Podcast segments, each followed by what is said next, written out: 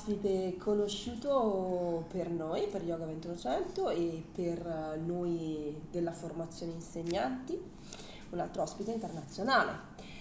Ormai ci siamo affezionati a un copione e poi siccome ci piace partire dalle cose semplici, è il doveroso classico dei classici. Chi è Inna? Raccontaci un po' chi sei, qual è la tua storia oltre lo yoga.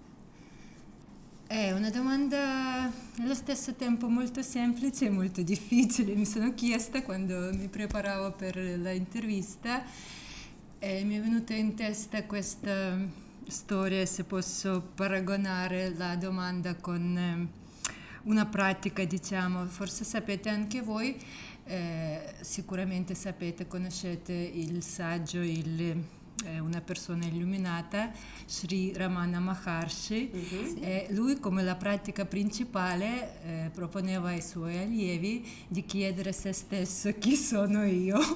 Allora se sapevo la risposta non stavo penso qui con voi, ero già illuminata esatto. e volavo forse con, nel cielo con gli angeli. Per questo non so dirvi bene chi sono io, ma sono una donna, una ragazza normale come tutti gli altri, non so. Sono... Da dove arriva Inna? Inna, arriva, Inna è nata in Ucraina, ha passato quasi vent'anni in Ucraina e poi mi sono trasferita dopo l'università in Russia, ho vissuto a Mosca per più di dieci anni e alla fine sono finita qui in Italia. Allora la mia biografia è un po' complicata. Cosa hai studiato all'università? Io sono laureata in economia. Ho fatto anche il tempo eh, di lavorare a Mosca in una ditta finanziaria, avevo anche un posto abbastanza importante e poi grazie allo yoga la mia vita è cambiata a 180 non so, a 360 gradi. Comple- tu, eh? Completamente, sì, completamente. Ecco. Però dal sorriso secondo me è cambiato in meglio. In meglio, io sono adesso molto più felice. Quando mi ricordo quei tempi lì, quando lavoravo in ufficio fino tardissimo, eh, e vivendo a Mosca non la vedevo, non la conoscevo perché non avevo il tempo, perché tutta la settimana lavoravo e sabato domenica dormivo, poi facevo certo. le pulizie, cucinavo, eh, riposavo, allora la, Mosca non la conoscevo e poi solo dopo quando ho smesso di lavorare ho iniziato a girare un po', vedere e dopo tanti anni eh, mi sono innamorata di Mosca perché prima non, non la conoscevo semplicemente. Sì, e adesso con lo yoga penso che la mia vita è cambiata per meglio. La qualità di vita è diventata migliore, sicuramente sono adesso più felice, più in pace con me stessa, più contenta, molto più contenta con il mio lavoro, perché prima quello che facevo non è che mi dava tante soddisfazioni. Guadagnavo bene, ma non ero soddisfatta nel senso emozionale, certo. non, non è che mi piaceva tanto quello che facevo ci vuole sicuramente del coraggio per fare una scelta di questo tipo. Coraggio poi... sì, e noi spesso quelli che praticano yoga, mm, secondo me è uno sbaglio, diciamo a volte che non sono importanti i soldi, che non si può disprezzare questa parte della vita. A me non è servito tanto coraggio perché ero sicura, era, ero indipendenti, diciamo nel senso materiale, finanziario, ovviamente eh, certo potevo farlo, senza quei soldi che ho guadagnato non penso che potevo lasciare così semplicemente il mio lavoro, lasciare l'ufficio, lasciare tutto e cambiare la mia vita e andare a viaggiare, andare in India. Per questo io ringrazio sempre il mio lavoro, i miei soci, perché quando lavoravo a Mosca ero un socio di una ditta allora sono molto grata alla vita e ai miei soci che abbiamo creato questo progetto che funziona molto bene finora. Ancora oggi? Sì, sì, no, no, si sviluppano, cresce la ditta, sono diventati veramente bravi, eh, conosciuti nel, nel, quell'ambiente. Quindi sei rimasta in contatto con queste persone? Sì, sì. con alcuni di loro sì. Eh, sono molto grata che ho avuto avevo, ho avuto questa possibilità di lavorare e collaborare con loro che sono riuscita di guadagnare qualche soldo per sentirmi più libera. È stata una buona esperienza. È qualcosa cioè una, che ti ha permesso sì, poi di seguire sì, la tua parte, nuova strada. Sì, una parte molto importante della mia vita. Sì. Bello. E andando invece nel, nello specifico dello yoga, perché lo yoga ti ha portato a cambiare vita, ma quando hai incontrato lo yoga? Questo giorno mi ricordo precisamente, è stato il primo lunedì di febbraio 2008. Caspita. Okay. No, perché io vi spiego un po'. Ho lavorato in ufficio, non ero, non ero molto contenta con la mia vita perché avendo tutto, cioè lavoro, eh, i soldi, non so, la casa, la macchina, la pelliccia, tutto, mi sentivo che mi manca qualcosa. Allora da quella sensazione ho iniziato a cercare, ho voluto capi- capire cos'è che mi manca. Ed è stato un periodo di circa un paio d'anni, forse due anni, quando andavo a fare mille cose, provavo a fare i masterclass diversi, ho iniziato a studiare, leggere un po' i libri di psicologia, ho fatto alcune pratiche, ritiri, ho studiato design, ho fatto tante cose, però ho provato a fare, però niente non mi soddisfava, cioè con niente non riuscivo a chiudere quella, quel, quel buco vuoto che avevo dentro di me.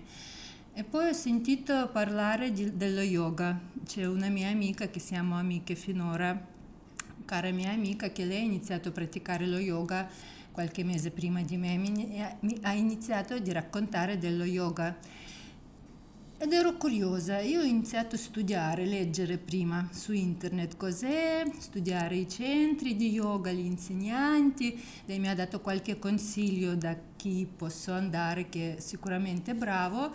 E allora prima volta quando sono venuta alla lezione di yoga, questo giorno che vi, vi ho detto, ho capito che ecco questo che stavo cercando, ho capito dal subito. E poi dopo non avevo mai dubbi. Ho capito subito e subito dal primo giorno ho iniziato a praticare i stili diversi di questo che faccio adesso, però ho iniziato a praticare subito 5-6 volte a settimana e, e questo amore dura per, per, per, per ora, per, finora. Bello.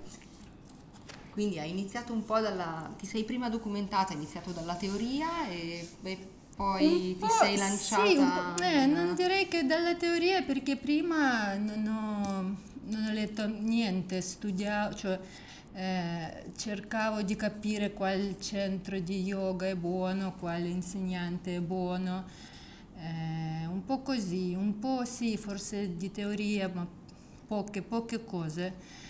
Prima perché ho la mente molto logica, allora adesso ancora grazie allo yoga mi fido più del il mio corpo, istinto. del mio istinto. Prima era molto razionale. razionale. Ecco, per questo ho iniziato a studiare prima su internet cos'è, cosa mi può dare, però quando sono venuta alla mia prima lezione il mio corpo mi ha detto questo che stavi cercando.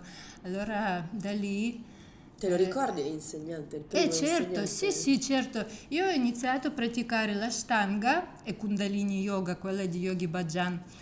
E frequentavo due corsi parallelamente perché Ashtanga era lunedì, mercoledì, venerdì e Kundalini Yoga martedì e, e giovedì. Sabato, sì, sabato ogni volta andavo da un'altra ragazza a praticare. Quella era Hatha Yoga, però Hatha Yoga nostro russo molto forte. sì, sì, mi ricordo molto bene dei miei insegnanti, questa insegnante di Ashtanga Yoga purtroppo non è più con noi, è morta, però era la mia prima insegnante eh, sempre rimane nel mio cuore, era una donna speciale, veramente. Faceva quei piccoli miracoli quando non lo so, quando non riuscivi a fare qualcosa per mesi e mesi e lei per esempio un giorno veniva e diceva sì dai adesso ce la fai. E tu lo facevi. Queste piccole cose poi era una donna molto saggia con tanti tanti anni della propria pratica ed aveva un'energia speciale sì si chiamava Yana Yana l'altra insegnante sta bene finora quella di Kundalini Yoga. Eh, ogni tanto vedo che continuano a fare corsi, formazioni, penso e spero che stanno bene. Bene, quindi è un viaggio che ti ha portata fin da subito a sperimentare vari stili, varie tipologie di yoga sì. e poi anche lontana da quella che era la, la città in cui stavi, perché noi abbiamo mm. un po' sbirciato la tua biografia sì. e sappiamo che tu hai praticato, in, praticato e hai fatto eh, diciamo anche dei training in varie parti del mondo hai voglia di raccontarci qualcosa? E prima ci hai detto Hatha Yoga russo è quello, è quello forte, hai voglia di raccontarci un po' se ci sono delle differenze, posto che i principi dello yoga sono universali e non hanno, non hanno tempo? Differenze sì, ci sono. Io non ho praticato in tanti paesi diversi. La mia scuola di yoga dove ho fatto la formazione, dove ho studiato lo yoga principalmente è Russia e lì da noi in Russia, in Ucraina, in ex Unione Sovietica, diciamo, la scuola in generale dello yoga è molto forte, per me è migliore. Forse sono una patriota, ma vedo che, che veramente i nostri maestri sono bravissimi. La differenza, sì, poi ho praticato in India, in India ci sono i suoi ovviamente particolari, è diverso anche quello lì e poi alla fine sono venuta qua in Italia, sono questi paesi, sì, eh, ho frequentato i corsi dei, dei, maestri, degli insegnanti di yoga anche americano, che era David Svensson, quello di Ashtanga, australiano eh, Simon Borg Oliver, poi mh, mm, russi, ucraini e alla fine India. Per questo non ho che ho praticato negli altri paesi, ma la differenza grande eh, è tra lo yoga, diciamo, nostro russo in generale, italiano, che da noi eh, praticano lo yoga molto più intenso, più forte. Fisicamente. Fisicamente. Poi l'altra cosa che ho visto è non solo la mia opinione, eh, perché ha detto stesse parole anche per esempio questo David Svensson eh, maestro di Ashtanga Yoga americano perché lui è venuto a fare un, un, suo corso a Mosca che ho frequentato anch'io e lui ha detto che mi piace di voi russi che voi siete molto appassionati. Appassionali. Appassion- sì. Appassionati. Sì, appassionati, appassionati, grazie. È così perché i russi quando iniziano a fare qualcosa e gli piace si impegnano, allora vogliono andare più in profondità, praticano di più.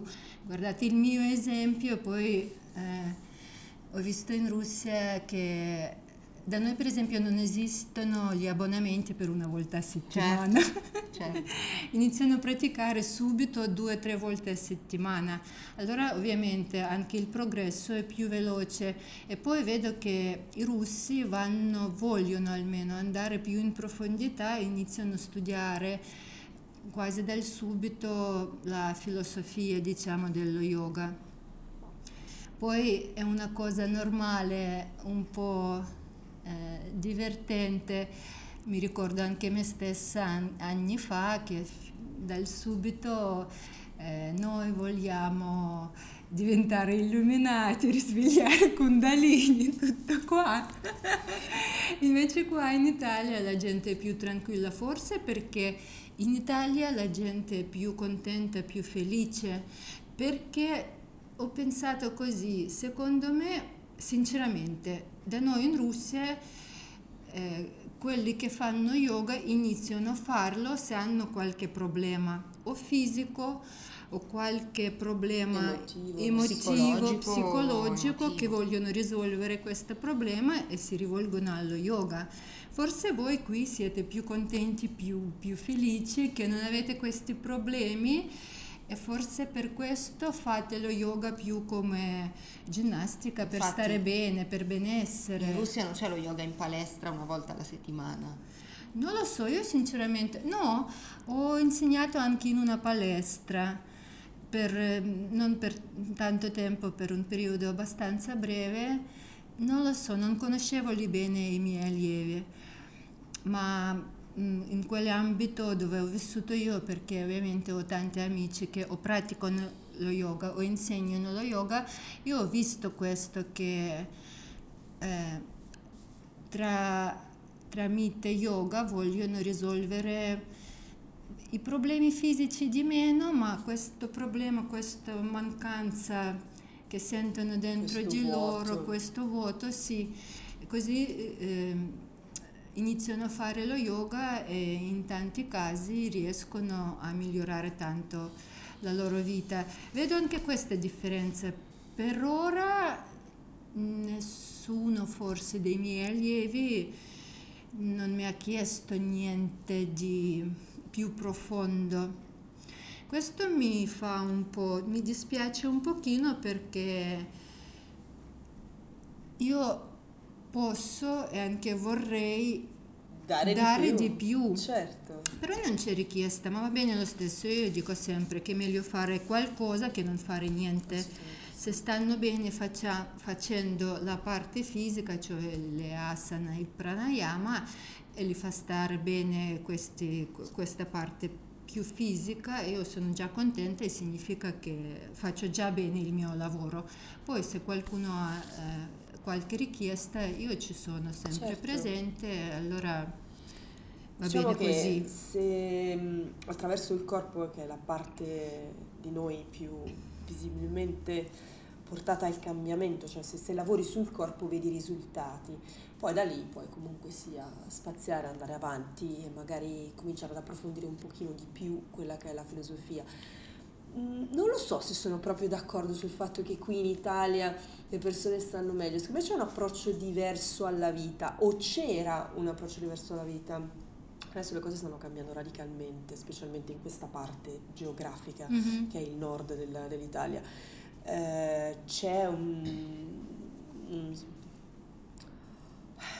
c'è un'insoddisfazione di fondo dettata da come poi la società un po' si è evoluta. Non c'è il tempo per niente, non c'è il tempo per fermarsi e, e pensare o comunque godersi quell'attimo. Mi ricordo che in una lezione eh, un insegnante disse se siete venuti qui è perché la vita non vi sta dando quello che chiedevate. Mhm. E questa cosa in effetti la riscontro anche in questo paese, cioè in, in questa realtà. Non è solo una cosa eh, legata a, un- a una parte geografica del mondo dove magari anche in America c'è, c'è questo discorso della, eh, dell'insoddisfazione personale, quindi approcciarsi a una ricerca.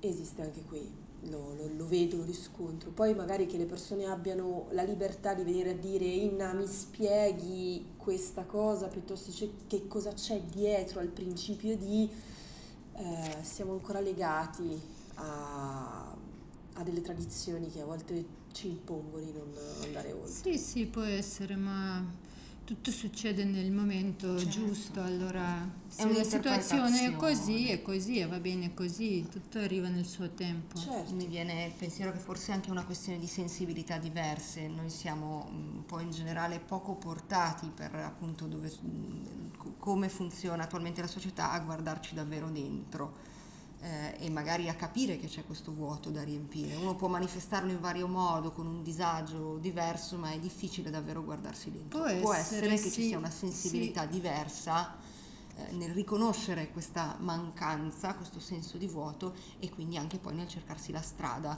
Può per andarlo a essere. riempire. Diciamo Sono che ipotesi. l'Italia rimane sempre una nazione cacciarona, cacciarona nel senso sì. che siamo dei grandi, diciamo un gran baccano e la socialità italiana è rinomata, la gente, la gente piace comunque tro- trovarsi, parlare, chiacchierare, fare, fare fino a tardi, diciamo. Per cui c'è meno questa, questa indole a guardarsi dentro, c'è più l'indole a andare Sì, a, es- può essere sì, estroversi. Può essere anche questo, sì. Ascolta, parlando di insegnamento, allora, sappiamo che sei una delle docenti del corso di formazione eh, di nuovi insegnanti, tu stessa prima hai frequentato altri corsi di formazione.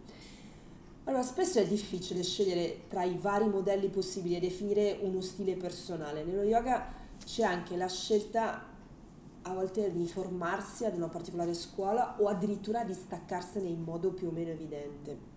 Avere tanti esempi da cui imparare è sicuramente fondamentale. Il tuo percorso ti ha portato a prendere eh, spunto sicuramente da diverse esperienze fatte con diversi insegnanti. Hai voglia di definirci, raccontarci quali aspetti hai preso e fatto tuoi, quindi quali insegnamenti ti sei, riconosci di aver portato dai, dai tuoi insegnanti e quali invece hai lasciato andare? Non hai, non hai portato con te? Sì, certo.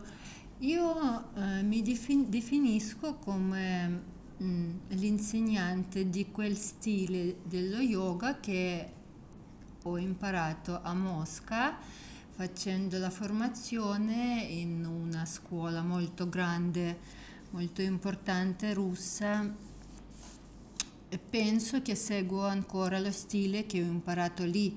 Ovviamente adesso è difficile dividere una parte dall'altra, adesso tutto misto e mi stavo chiedendo proprio ieri sera quando insegnavo ai miei allievi a fare Shirshasana.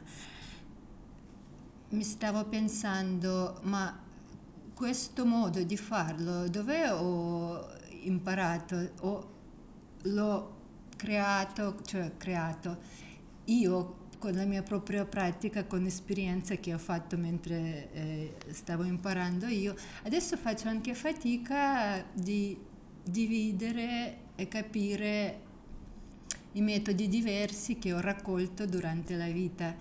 Però sì, ripeto che io mi definisco come l'insegnante di quella scuola di yoga, si chiama Prana, a Mosca, in cui ho fatto la formazione mia principale, principale perché lì i nostri maestri ci hanno dato veramente, veramente tanto. Rimango sempre molto grata a loro ogni volta quando faccio la mia lezione, li ringrazio perché loro mi hanno fatto l'insegnante di yoga. Ho iniziato a insegnare dopo quel corso e quando ho finito quel corso mi sono sentita che adesso sono Posso, insegnante sì. di yoga, adesso posso. Ci hanno dato tanto Ti chiedo un- veramente. uno sforzo, mm, una cosa sola, se, se te la chiedo così di- senza pensare, un insegnamento che ti porti tutti i giorni sul tappetino, uno, una cosa che ti ricorderai per sempre, legata magari alla tua insegnante Iana piuttosto che a un altro insegnante che ti è particolarmente caro. Eh, non so dirvi sinceramente. Mm, non è proprio questo pensiero che lo porto sul tappetino che, che ho imparato da qualcuno, da una, una certa persona, ma in generale dallo yoga quando faccio la mia propria pratica mi porta nel momento di qui e ora, ma una cosa molto generale. Eh, ogni insegnante penso se non lo dice neanche così lo intende.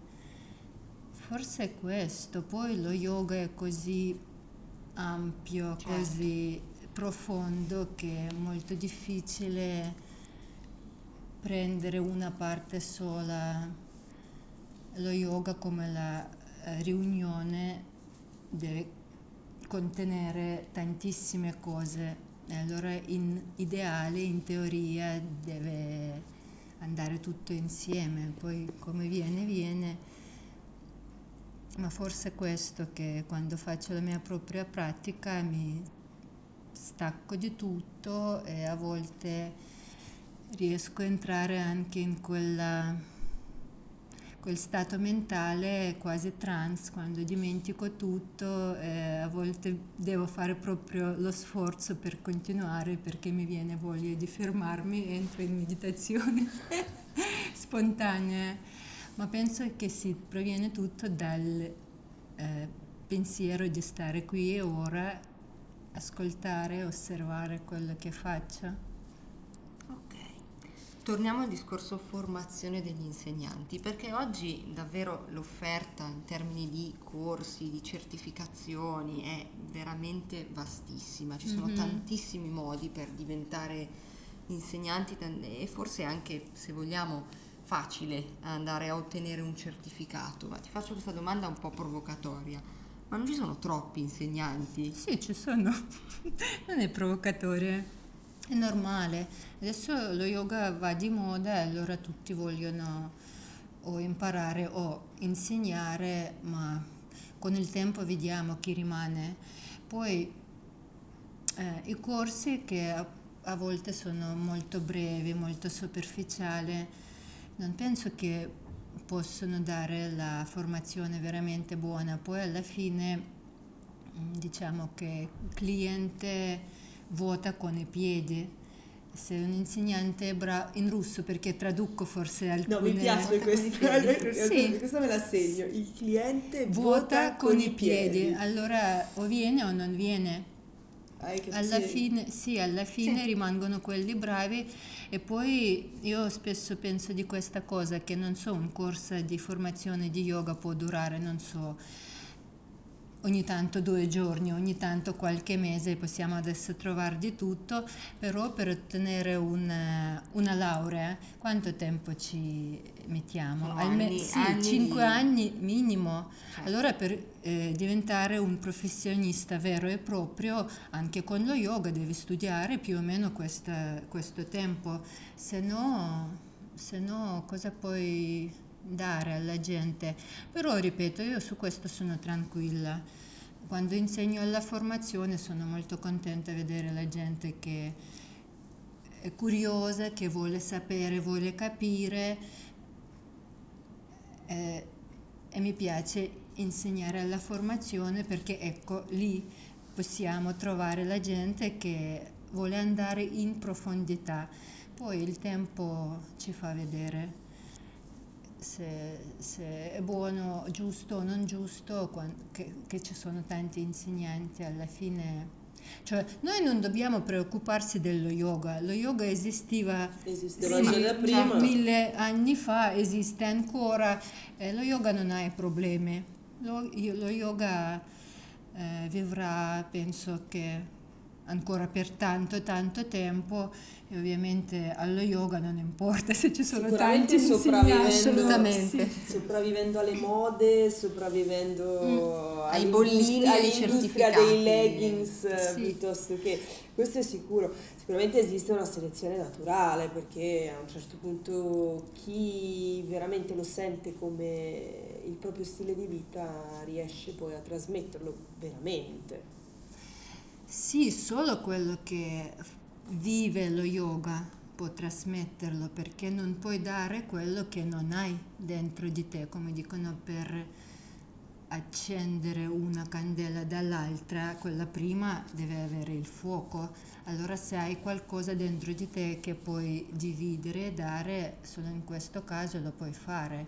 Se non lo pratichi non hai l'energia e poi la gente non è stupida scusate che dico così, la gente sente e vede anche forse senza avere qualche informazione, cioè viene un principiante, non sa ancora niente dello yoga, però la gente sente se l'insegnante è bravo, se ha la sicurezza, se ha la conoscenza, se ha quella energia che possiamo avere solo praticando, se divide, sa dividere quelle energie, se sa insegnare, perché praticare e insegnare sono cose, due cose diverse.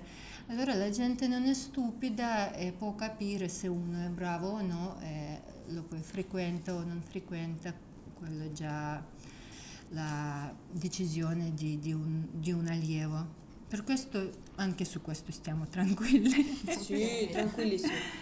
Tranquillissimi. Ascolta, eh, ritorniamo alla tua biografia per un attimo, eh, che noi abbiamo chiaramente spulciato. Hai frequentato il Vedic Yoga Center a Rishikesh, sì. in cui si pratica uno yoga che si definisce olistico nel proprio approccio, promuovendo un ritorno alla natura interiore attraverso pratiche e tecniche che sono state testate e promosse attraverso i secoli, quindi legandosi a tutti quegli insegnamenti eh, riportati dai Veda. Veda, ricordiamo, scritti tra il 1500 e il 1000 a.C., usufruendo di asana, pranayama, kriya, meditazione, ayurveda, mantra. C'è tra tutti questi strumenti, tra tutti questi, um, questi questi modi di, di praticare lo yoga eh, un aspetto che senti particolarmente di tuo? Il mio è ovviamente, voi mi conoscete, l'asana, l'asana è pranayama. Quello che so fare bene lo insegno anche. Vorrei tornare un po' indietro all'inizio di questa domanda. Eh, vi correggo un po', non ho frequentato un corso lì, ho vissuto lì in famiglia del mio maestro. Ancora meglio, esatto, ancora, meglio. e questa è una storia molto bella che eh, la ricordo sempre con tanto mm, amore nel cuore. Sì, a Rishikesh vive il mio maestro che ci siamo incontrati quando ho visitato per la prima volta l'India ed è stato un eh, incontro miracoloso direi perché quando l'ho visto ho capito che questa è la persona che la, lo già conosco, ho iniziato a piangere vedendo senza parlare, ho, ho visto lui, ho iniziato a piangere. E da qui è nato questo rapporto molto particolare, molto mm, cordiale, si può dice, dire così. Allora da quel momento ogni volta quando andavo in India e rimanevo lì a Rishikesh, ho vissuto in sua casa con la sua famiglia. Eh, lui faceva gli, per ora ancora lo fa eh, di mattino le lezioni di Hatha Yoga con Kirtan, canta bene, suona la fisarmonia, però io di mattino, alle, non ricordo alle 7 forse, le lezioni di yoga, a volte dormivo ancora. Poi andare in India di studiare, praticare la parte fisica, le asana, io sinceramente sconsiglio spesso perché non è un livello livello decente spesso, dipende, ci sono anche i maestri bravi, però io lì quando stavo da, da lui, dal mio maestro, si chiama Schellender, Schellender lo chiamano anche Kukuj, Kuku, Kuku. Sì, Cucu come l'uccellino, perché da piccolo era piccolo, era primo figlio di famiglia ed era nato piccolissimo, la sua mamma lo chiamava Cucu. E poi aggiungono questo G come... Um, Cucu G come segno sì, di rispetto. Segno di rispetto, sì, Kukuji Schellender.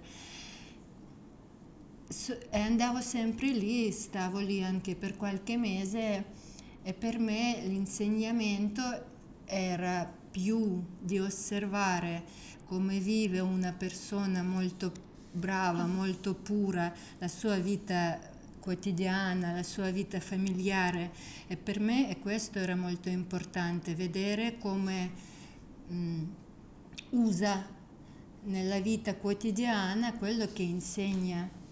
Allora questo è stato molto importante. Poi ovviamente sì, eh, le asana in India li prati- praticano così così, un po'. Mm. Eh, la parte quella di mantra è bellissima perché è molto bello fare il kirtan. Lui ogni sera fa kirtan gratis, può venire qualsiasi persona da strada. molto bello perché canta veramente con devozione, allora c'è sempre questa sensazione molto bella. Di elevazione. Sì, eh, questa parte molto bella. Poi quando andavo, quando ci siamo visti l'ultima volta, lui praticava da solo ma non, non insegnava ancora Kriya Yoga. Su questo non posso dirvi niente, ma ripeto che è stato molto bello vedere come non, come si dice, contraddicono, cioè non vanno contro uno di loro le cose che insegna eh, la persona con, Con la quello che vita. fa, con quello che Non fa. C'è, c'è un'integrità, non c'è contraddizione Sì, tra quello sì. che insegna e ciò Quindi che è veramente lo yoga fuori dal tappetino, lo yoga Sì, nella lo- vita. Sì, il yoga visto. nella Lo yoga vita applicato 24 su alla vita. 24, sì.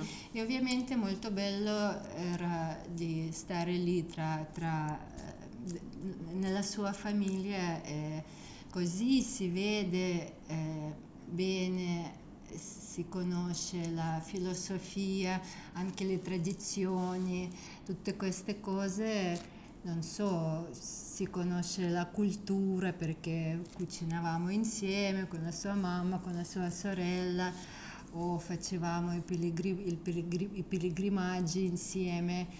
Ed è stato sempre molto bello vedere la sincerità di queste persone, la purezza. Quanto hai vissuto loro- con loro? Mm, non lo so, prima volta quando ci siamo conosciuti sono stata in India per la prima volta e sono stata lì in India solo per due settimane, sono tornata a casa a Mosca e contavo proprio gior- i giorni quando posso ritornare perché eh, c'era l'inverno e Rishikesh sapete che d'inverno fa freddo.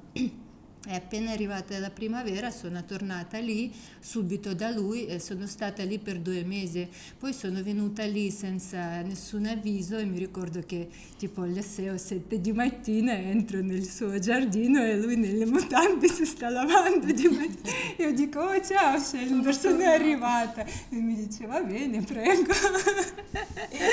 sì, quella volta ho vissuto con loro due mesi e poi le altre volte sì, mi fermavo lì sempre per qualche settimana, forse sì, due o tre settimane. Bellissima Bellissima. Sì, mi manca, mi manca veramente, non vedo l'ora di andare ancora in Quando India. torni?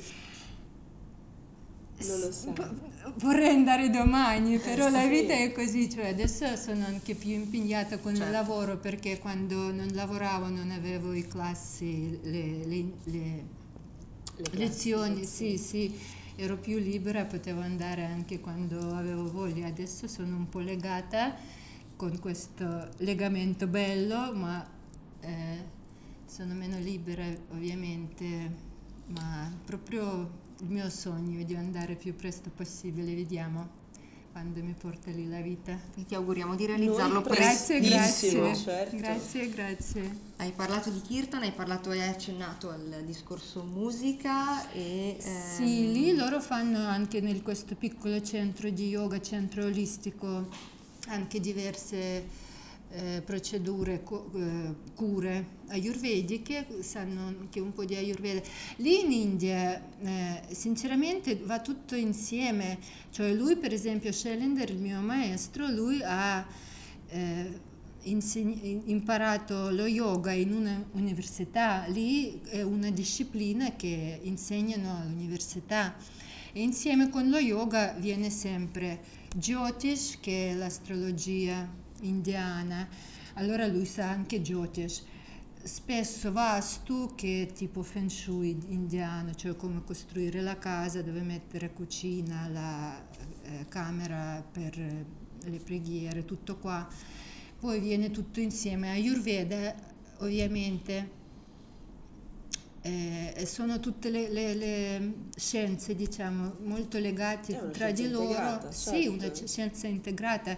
Per questo sanno un po' di tutto un po' di tutto eh, e qui abbiamo detto che sì anche Ayurveda. Una scienza molto interessante, non dico che lo uso nella mia vita, però a volte, non so, un esempio così quotidiano, guardando per esempio i mieli e ve- vedo la loro dosha si chiama in Ayurveda, cioè la, il tipo del corpo. La costituzione. Costituzione, sì. base. Allora capisco meglio cosa dovrebbe fare e cosa non dovrebbe fare secondo la sua costituzione. O- Vedo le confermazioni che per esempio Kapha dosha sono più flessibili o l'altra persona, non so, eh, tant- la- la- le altre doshe con... eh, o le combinazioni delle doshe. allora vedo sempre le conferme di quello che è scritto sul- sulle doshe e vedo nei corpi come funzionano, come reagiscono, come si comportano e vedo sempre questo legame. O per esempio eh, Vastu, questa Feng Shui, la scienza di costruire e di L'abitazione. sì, abitazione, anche questo è molto interessante, per esempio adesso eh, sto guardando anche questo, sto leggendo un po' esperimento, prendendo un- una pianimetria di una casa secondo le parti del mondo, come si dice, sud, I punti cardinali. punti punti cardinali, sì, e guardo qualche casa, se è un posto giusto, come si può migliorarla, correggere quei punti deboli che ha. Sono cose molto interessanti. Tu sei una persona molto creativa, Molto, non direi. però ti, ti- piace, ti piace creare, ti piace... Sì, Che spazio ha la creatività secondo te, se c'è uno spazio, nella pratica e nell'insegnamento dello yoga? enorme, sicuramente. Io penso che la creatività c'è in qualsiasi professione, in qualsiasi lavoro. Se uno eh, sa fare bene e gli piace il suo lavoro, sempre c'è una parte molto creativa. Ovviamente anche nello yoga.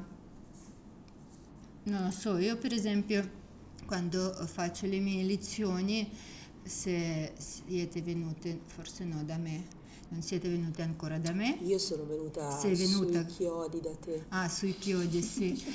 Eh, sapete che io ogni lezione la faccio diversa perché mi piace creare, pensare di queste sequenze, uso, so, gli esercizi, le posizioni nuove e ovviamente c'è la creatività sempre. Cioè io penso che la creatività c'è in qualsiasi ambito. Eh, difficile essere creativo se non sei un professionista, cioè se non ti piace quello che fai non è che puoi diventare creativo, però nelle cose che ti piacciono fare c'è sempre una parte creativa. Perfetto, ascolta, mh, non abbiamo parlato molto di meditazione, parliamo adesso di meditazione. Nella tua biografia abbiamo trovato ritiri di meditazione vipassana, Sì. studio e approfondimento di meditazioni attive come quella Sufi e quelle di Osho. Sono tecniche estremamente diverse che portano a risultati probabilmente diversi o perseguono lo stesso risultato, questo, questo, mh, non, non lo possiamo dire in questa sede. Eh, ma come lavorano sull'individuo? Che cosa ci puoi dire della differenza tra questi due tipi di meditazione? Sono molto diverse, anche i risultati sono diversi. Eh, io spesso parlo di due yoga diverse, quella con Y maiuscola e Y minuscola.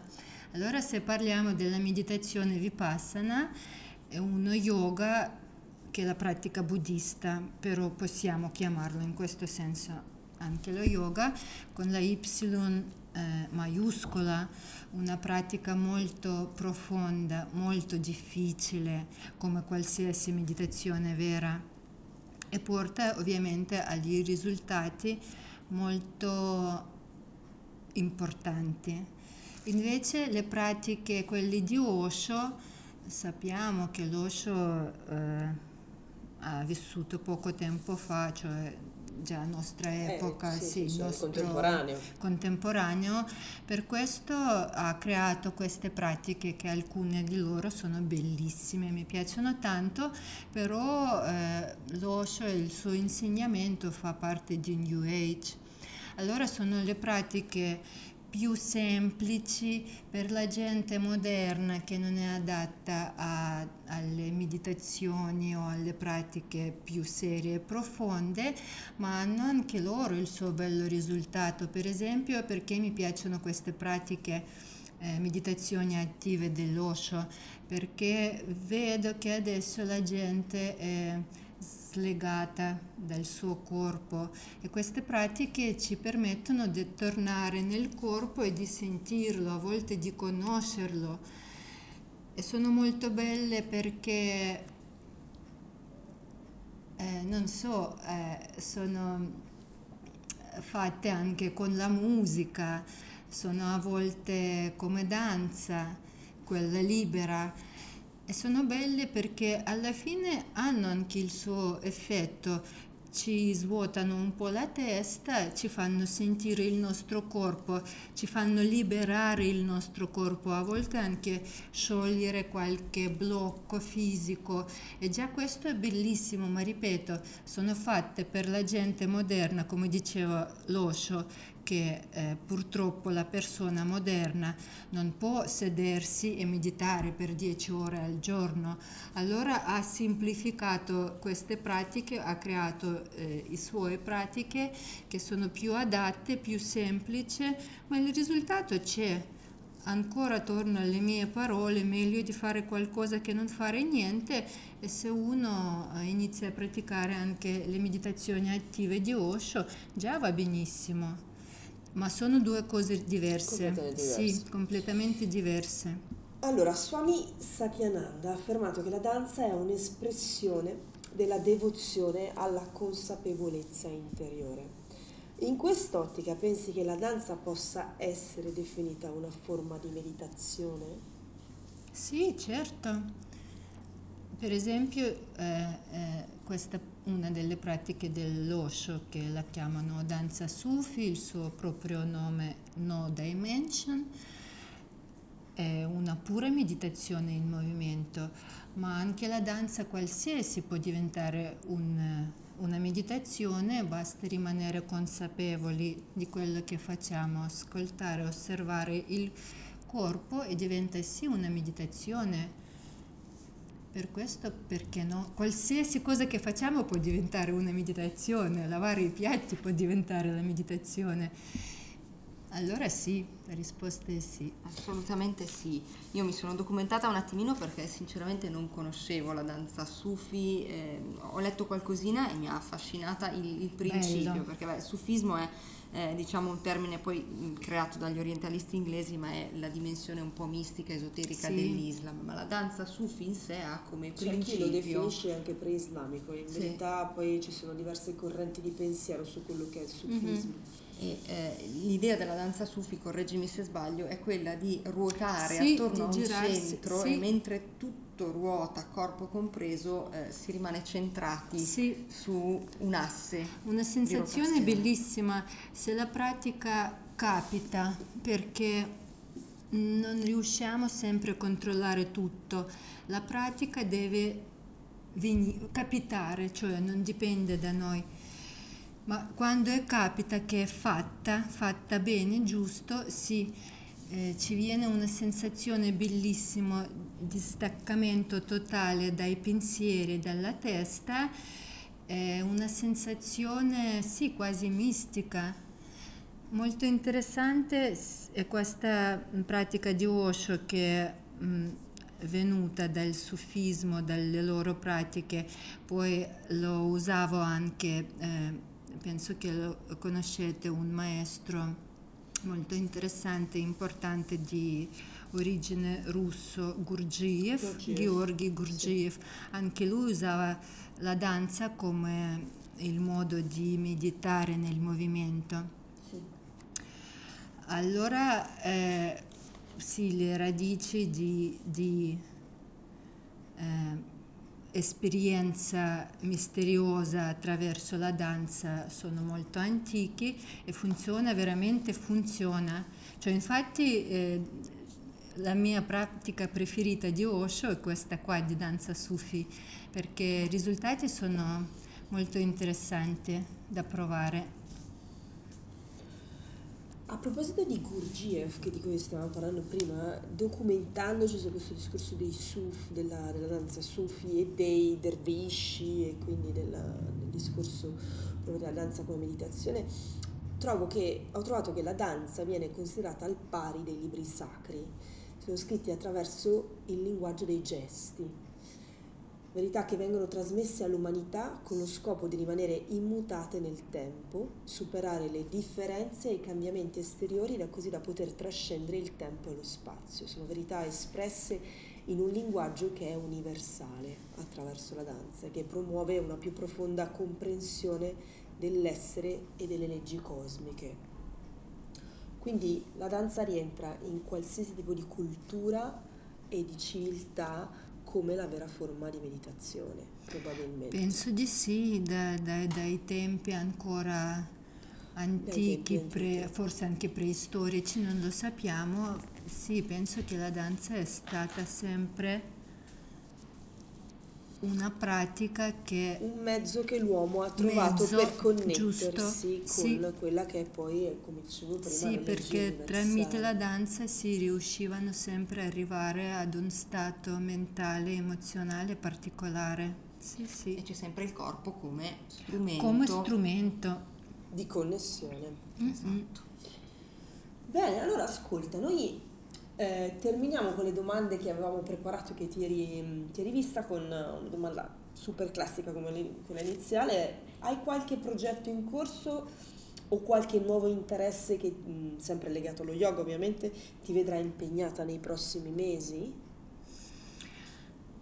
Mm, niente di particolare, io penso di iniziare a fare qualche lezione di Hatha Yoga, quello italiano, molto light, molto rilassante.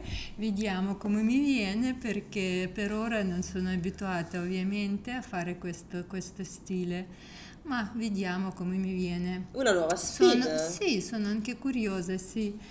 Eh, poi Forse in primavera faccio qualche seminario.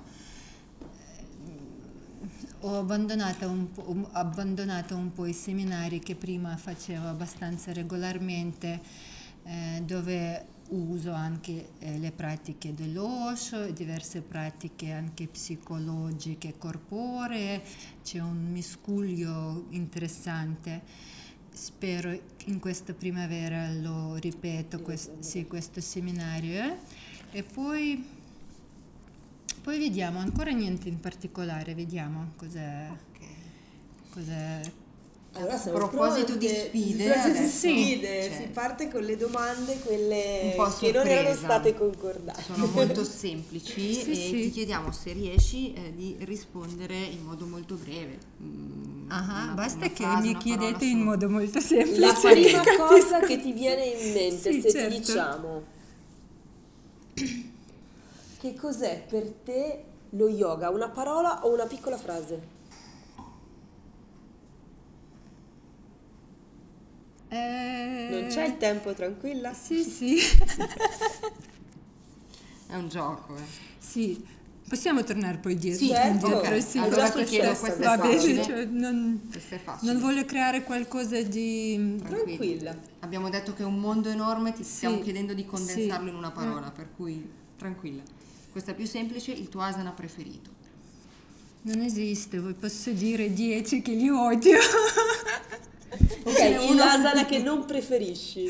Non preferisco i piegamenti all'indietro. Ah, ok. Mi vengono male per questo. Perfetto. Allora, consigliaci un libro.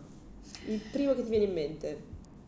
Oh, il primo che sto leggendo adesso che è molto interessante, André Padou, Padou in francese.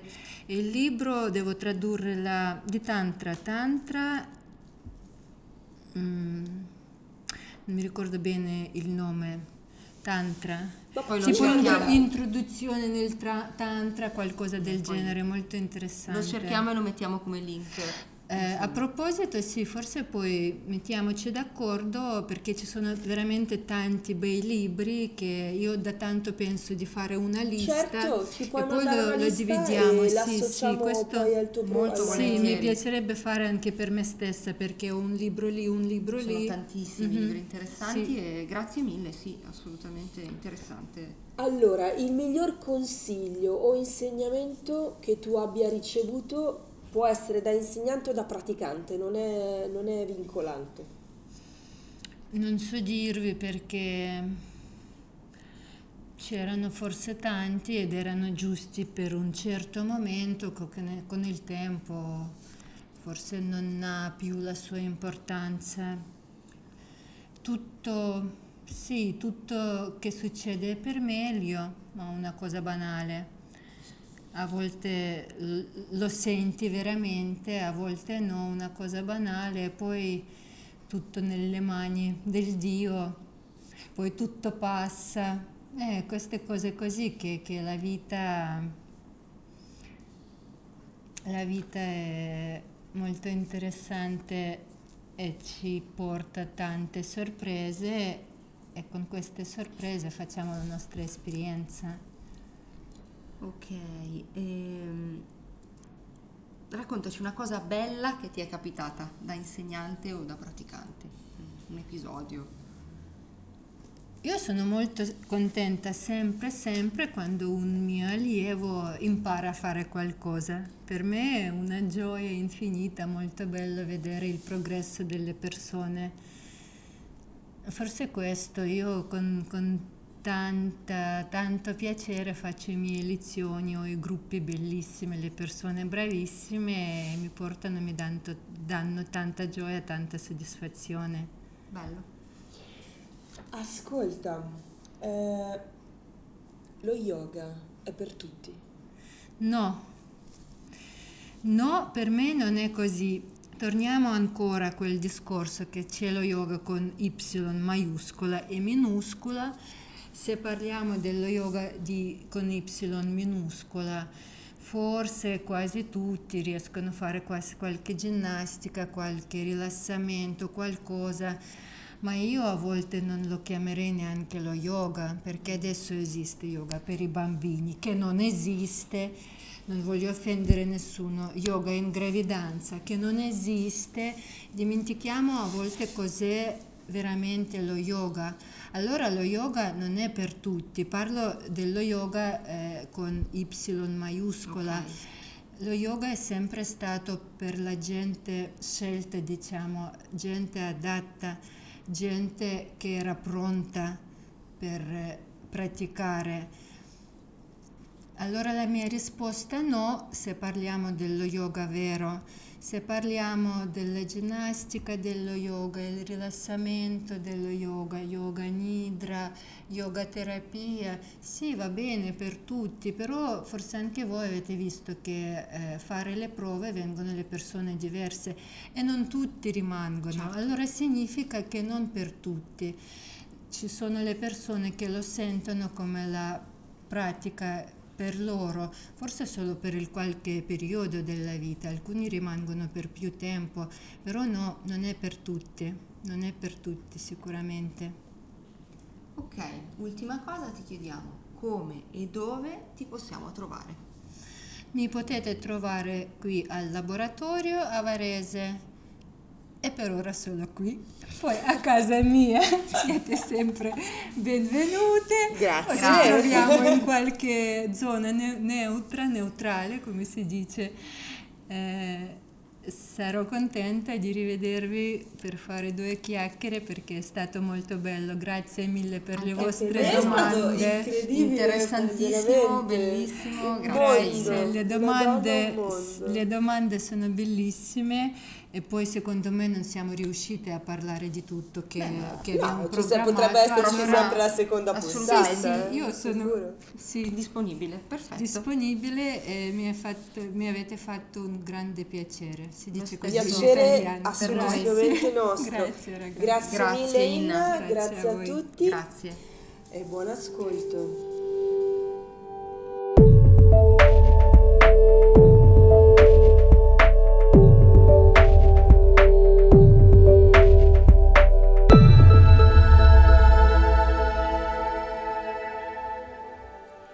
Auguriamo che anche questa puntata vi sia piaciuta.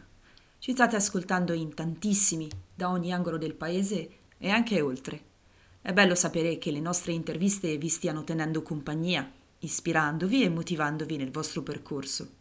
Fateci sapere cosa ne pensate del podcast scrivendoci sulla nostra pagina Facebook e Instagram Yoga 2100 o commentando sulle piattaforme da cui abitualmente ci ascoltate. I vostri commenti sono un prezioso strumento che ci aiuta a migliorarci e offrirvi puntate sempre più interessanti. Se siete insegnanti vi farebbe piacere partecipare al podcast portando la vostra voce e il racconto del vostro percorso al nostro microfono, mandateci una email a podcastyoga2100-gmail.com. Grazie ancora che ha voluto essere protagonista insieme a noi di questa bellissima avventura e grazie soprattutto a voi che ci state ascoltando e sicuramente state aspettando la prossima puntata. Un, Un abbraccio, abbraccio Manu e Ste.